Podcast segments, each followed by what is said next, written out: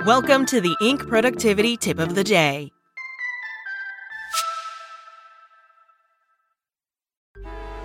Traffic jams, tailgating, pileups. Ugh, the joys of driving. How could it get worse? The federal government wants to have a say in what you drive. That's right. The Biden administration's EPA is pushing mandates that would ban two out of every three vehicles on the road today. Don't let Washington become your backseat driver. Protect the freedom of driving your way. Visit EnergyCitizens.org. Paid for by the American Petroleum Institute. Welcome to the Inc. Productivity Tip of the Day. Today's tip Three scientific reasons your brain fears public speaking and how to fix it. From Carmine Gallo.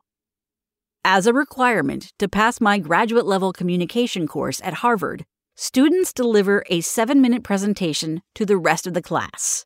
Over the past several seasons of teaching the course, I've learned to become part coach and part psychologist communication coach to help them simplify complex ideas, and psychologist to alleviate their fear. For many of the executives in my course, nothing stirs up more anxiety than public speaking. Although they are highly accomplished people who have given countless pitches and presentations throughout their careers, the thought of presenting to fellow students freaks them out. What's going on? The answer is simple they're experiencing a natural anxiety that makes perfect sense from an evolutionary perspective. Once you understand where the fear of public speaking stems from, you'll be able to turn your anxiety from a weakness to a strength. We're wired to be social creatures and to seek the approval of others. Our cave dwelling ancestors who made enemies risked being kicked out of the tribe, which usually meant certain death from predators, extreme weather, or lack of food. Simply put, we want people to like us. The secret to managing the fear of alienation is reappraisal, reframing anxiety as excitement. If you've tried to tell yourself to calm down before a presentation, you might have discovered that it doesn't work well. Instead, a better approach is to say to yourself that you're excited about the opportunity to share your great ideas. Several studies have found that anxiety is a negative emotion that harms a person's performance in sports, test taking, or public speaking. But in one Harvard study, people taught to reappraise their pre performance anxiety as excitement were much more confident. And confidence leads to better performances and better results. Have you ever noticed that the one negative comment you received years ago still sticks in your head regardless of how many people have praised your talent or skill? Behavioral psychologist Roy Baumeister knows precisely why we react this way. Baumeister was one of the first researchers to identify the negativity effect, the universal tendency to respond more quickly and strongly to bad news than to good. The mind has a strong natural tendency to overreact to negative things as compared to positive things, writes Baumeister.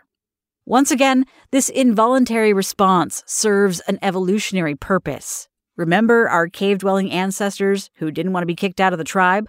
Those who had the best chance of survival were the ones who were hyper vigilant and aware of potential threats. Overreacting to negative things paid off, says Baumeister. The solution to this anxiety is to relive the wins or your best performances. A field goal kicker who visualizes game winning kicks doesn't mentally picture mistakes. Instead, they see themselves executing the perfect kick and then replay the movie over and over. Fight or flight is part of the deep seated wiring in our brains that makes it possible for our bodies to respond quickly when we need to like running in the opposite direction of a wild animal that's just spotted its dinner. Unfortunately, our brains treat public speaking as a threat, too. When the fight or flight response kicks in before a presentation, your blood pressure goes up, your palms sweat, and you might even start to tremble. The solution? Deep breathing. A Navy SEAL once taught me 4x4 or box breathing as an exercise taught to Special Forces soldiers. It's a way to control the stress response in stressful situations. Box breathing is simple and effective. First, draw in a breath through your nose for a count of four.